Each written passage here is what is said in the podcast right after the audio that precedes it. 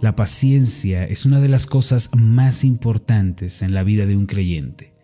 Aquel que ha aprendido a esperar y se conduce con una actitud paciente en la vida, en realidad ha madurado en la fe. Sin embargo, puede que usted pregunte, ¿qué es la paciencia a ciencia cierta? Eh, en el contexto bíblico, la paciencia no es sentarse en un rincón sin hacer nada, Tampoco es esperar que las cosas sucedan de buenas a primeras.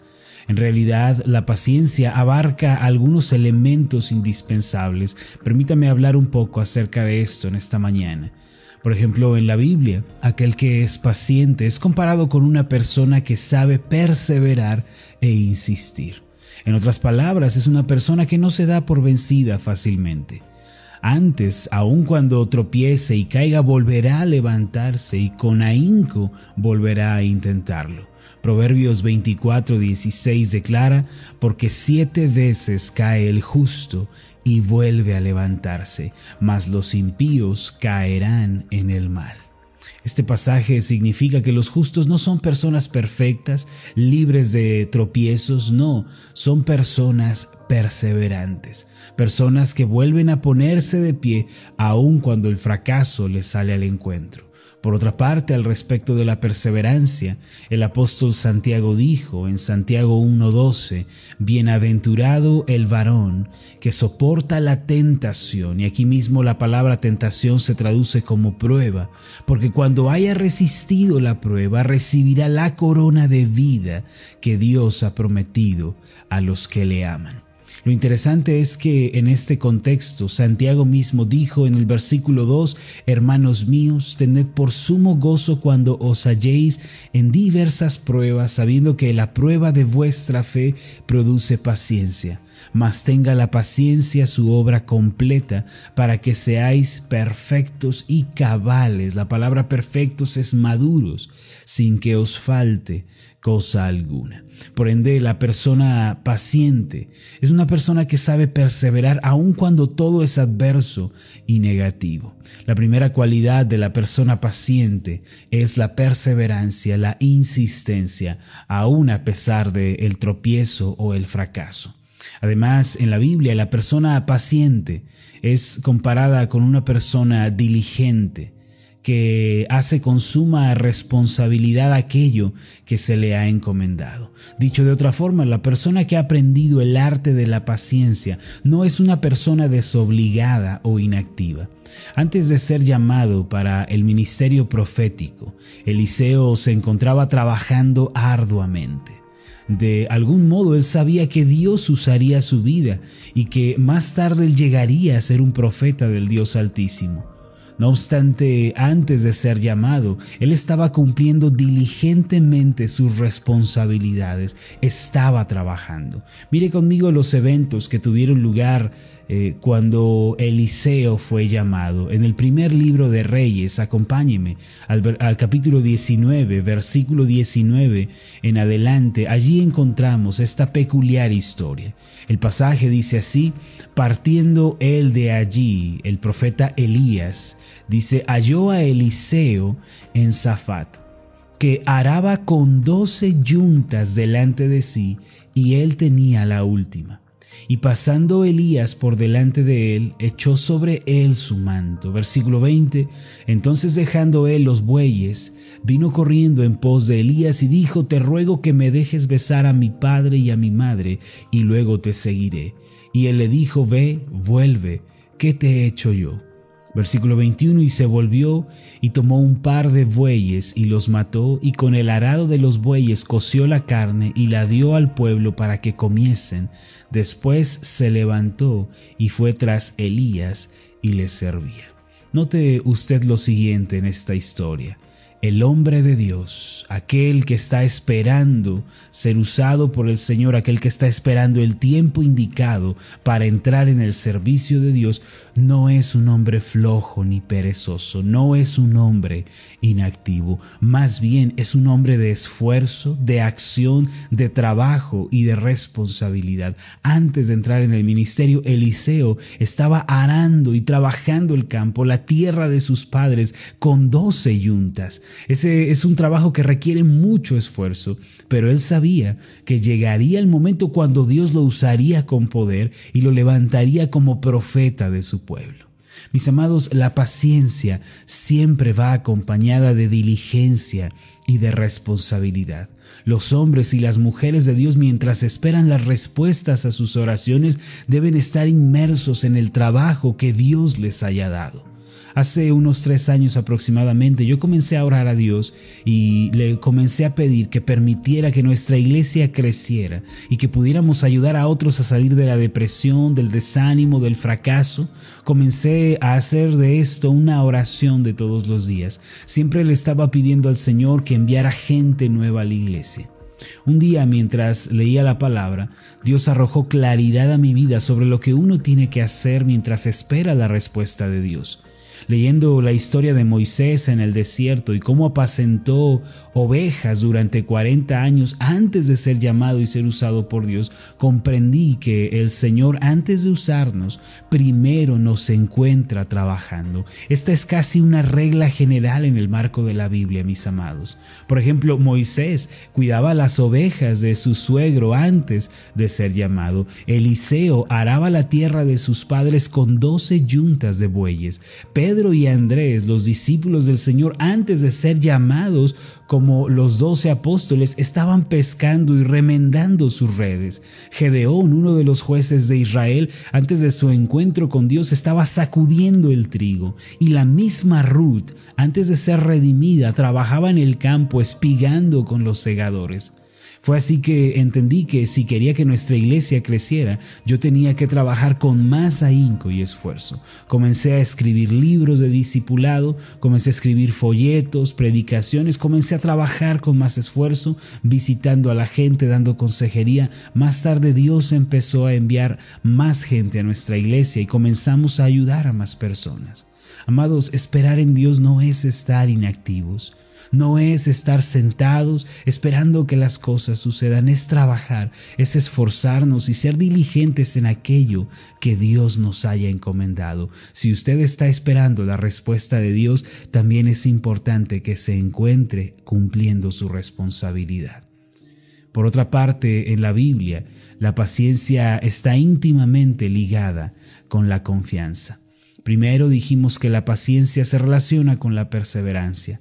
Número dos, se relaciona con la diligencia, el trabajo y la responsabilidad. Pero en tercer lugar, la paciencia se relaciona con la confianza. En otras palabras, la persona que espera es la persona que confía. Isaías capítulo 26, versículo 4 dice así, Confiad en Jehová perpetuamente, porque en Jehová el Señor está la fortaleza de los siglos. Aquí el profeta Isaías nos invita a poner nuestra confianza en Dios no solo por un momento o por una temporada, sino perpetuamente. Confiad en Jehová perpetuamente. Mire, muchas personas se acercan a Dios solo cuando tiene problemas. Pero cuando las cosas comienzan a marchar aparentemente bien, se apartan y vuelven a su estilo de vida sin Dios. Eso es un error. El profeta nos exhorta a confiar en el Señor para siempre, como una decisión firme y personal ya tomada, porque solo en Dios hay verdadera fortaleza y verdadera seguridad. Mis amados, las cosas de esta vida, por eh, brillantes que parezcan, no nos pueden proveer una estabilidad y seguridad duradera la seguridad que ofrecen las riquezas, los bienes, la posición, el renombre, la belleza y el, aspecto físico. Eh, toda esa seguridad que ofrecen estas cosas es ilusoria así como la espuma que parece abundante e imponente, pero al meter la mano está vacía, así también es la seguridad en las cosas de esta vida. Solo Dios es verdadera roca y verdadera seguridad. A propósito, ¿en dónde está puesta su confianza el día de hoy? Considere lo dicho por el salmista en el Salmo 33, versículo 16 al 19. Dice de esta forma, el rey no se salva por la multitud del ejército, ni escapa el valiente por la mucha fuerza. Vano para salvarse es el caballo, la grandeza de su fuerza a nadie puede librar. He aquí el ojo de Jehová sobre los que le temen, sobre los que esperan en su misericordia, para librar sus almas de la muerte y para darles vida en tiempo de hambre. Vanas son las cosas de esta vida para salvar y para librar todas ellas son como la rama que ha caído del árbol. Por un momento parecen tener vida y estar verdes y radiantes, pero al día siguiente, mis amados, se marchitan, se secan y se rompen en mil pedazos. Así es confiar en las cosas terrenales. No obstante, los ojos tiernos de Dios y su cuidado amoroso están sobre los que esperan en su misericordia. Mis amados, no se puede esperar en Dios si no se confía en Dios. Confiar es depender, es acudir, es buscar, es crecer. Aquella persona que quiere contar eh, con Dios tiene que estar dispuesto a esperar en Él. Tenemos que esperar en su bondad y en su misericordia. Mientras esperamos las respuestas a nuestras oraciones, a veces vendrán negativas, hermanos. A veces van a venirnos contrariedades, circunstancias que se nos presentan, van a parecer demoledoras. No quiero decir que el tiempo de espera no sea difícil o doloroso, pero es ahí en donde tenemos que ejercitar la confianza en Dios. Tenemos que creer que detrás de todo lo que nos sucede, Dios está obrando favorablemente aunque nuestros ojos no lo vean, nuestras manos no lo palpen y nuestros ojos no puedan escuchar, tenemos que creer que detrás de la situación Dios está haciendo su obra. Confiar en Dios es estar dispuestos a esperar en Él, sea agradable a nuestros ojos o no el camino que Él haya señalado para nosotros. La fe no es otra cosa sino esperar en la bondad de Dios. A manera de conclusión, permítame recordarle que la paciencia bíblica se relaciona con tres cosas principalmente. Número uno, la paciencia es perseverar y resistir, es levantarnos otra vez y volver a intentarlo. Una hermana me preguntó en cierta ocasión que hasta cuándo hay que intentarlo. Yo le respondí hasta que funcione. Número dos, la paciencia bíblica está ligada al esfuerzo, al trabajo, a la diligencia y a la responsabilidad. Si usted está pidiendo a Dios un milagro, no se olvide de trabajar con pasión y ahínco en aquello que Dios le haya encomendado, sea grande o sea pequeño a los ojos de el hombre. Y número tres, la paciencia siempre va de la mano de la confianza. Esperar en Dios es confiar en Dios. Permítame hacer una oración por usted. Amado Padre Celestial, gracias porque nos has llamado a ser un pueblo paciente, un pueblo que sabe esperar en ti. Amado Dios, ayúdanos a no desesperarnos, a no perder la esperanza. Aunque venga el desánimo a tocar a nuestra puerta, ayúdanos a no abrazarlo y a no darle cabida, sino más bien a mantener el buen ánimo, sabiendo, Señor, que la respuesta a nuestra oración viene en camino.